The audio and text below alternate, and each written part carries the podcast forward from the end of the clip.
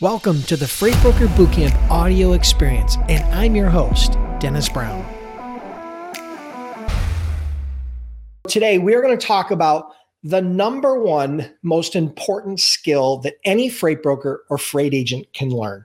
All right. And so I took some notes because it's really important that I cover these main topics here. So here we go.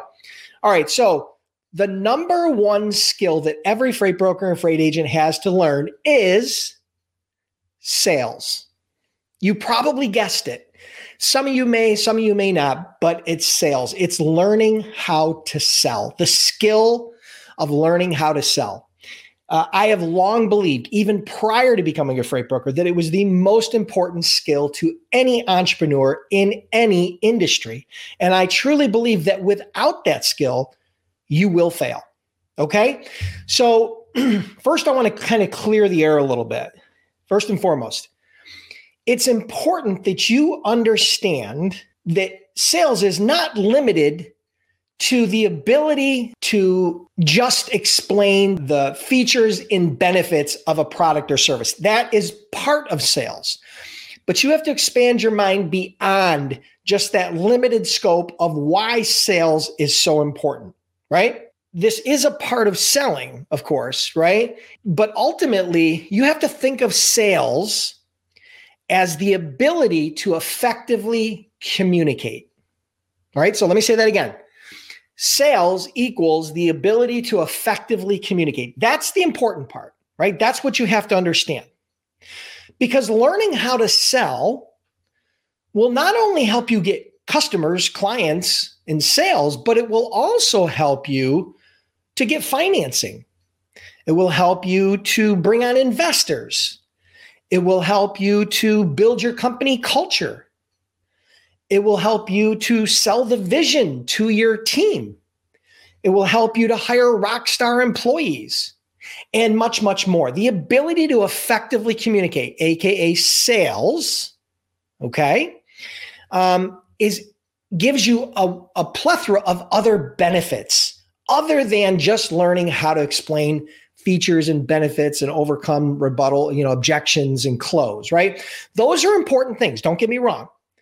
But what I want you to understand is that the ability to effectively communicate verbally and in writing and to be able to pers- and persuasively in order to sell whatever it is you're selling, a concept, a product, a service, an idea, whatever that is, that ability is critically important to your long term success. If you want to have a long term sustainable and highly profitable business, you need to invest in learning how to sell, AKA effectively communicate. All right.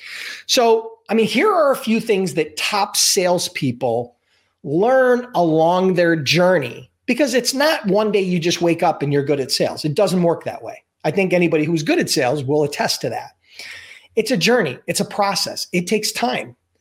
Um, and so there are five things, and there are a bunch of things, but I'm going to share five things that top salespeople learn along their journey, right? Not day one, but throughout their journey. One is how to be self confident, right?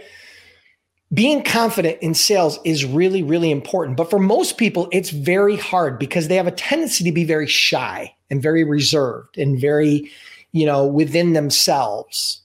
And so being confident is very, very important. People buy confidence. They buy people that believe in themselves. I don't mean people that are braggadocious or arrogant or have these huge egos. I talk, I'm just talking about people that speak, you know, rather than saying something and having a question mark on the end of it, saying something that has an exclamation point on the end of it. So having that level of confidence is an important part of the journey and is something that that, that salespeople, top salespeople, learn early on. So that's number one. Number two is they learn how to listen. Listening is probably even a more important part of communications than speaking. I, I would say it's equally or more important to the ability to speak. Listening is critical in sales. Listening is critical in any of those examples I gave you earlier. listening to your prospect, listening to your audience, listening to whoever it is that you're communicating with, it's very, very important that you learn to listen, actively listen. When people are speaking, don't think about what you're going to say while they're speaking. Absorb, be in the moment, listen to what they're saying. Okay. Don't listen with the objective of trying to rebut. Listen with the objective of trying to learn and understand. Okay. So, number two is how to listen. Number three is how to be persistent. If nothing else about top salespeople, they are persistent. They are persistent because they understand that they are going to get a lot of rejection. It happens. It's part of sales. They're going to hear no probably a hundred times more than they hear yes. That's just the way it works. Now they're going to hear no in a variety of different formats. No, I don't want to talk to you. No, I don't want to have an appointment with you. No, I don't want to listen to you. No, I don't want to buy from you. It, no comes in a lot of different formats. No response to a voicemail, no response to an email, no to your pricing, no to your proposal, whatever the case may be. You're going to hear no in a variety of formats. So being persistent is really critical. So they learn the power of persistence. You've all heard it before. The fortune is in the follow up. And in order to do consistent follow up, you have to be persistent, right? So learning how to be persistent is number three. Number four, they learn how to negotiate. All right.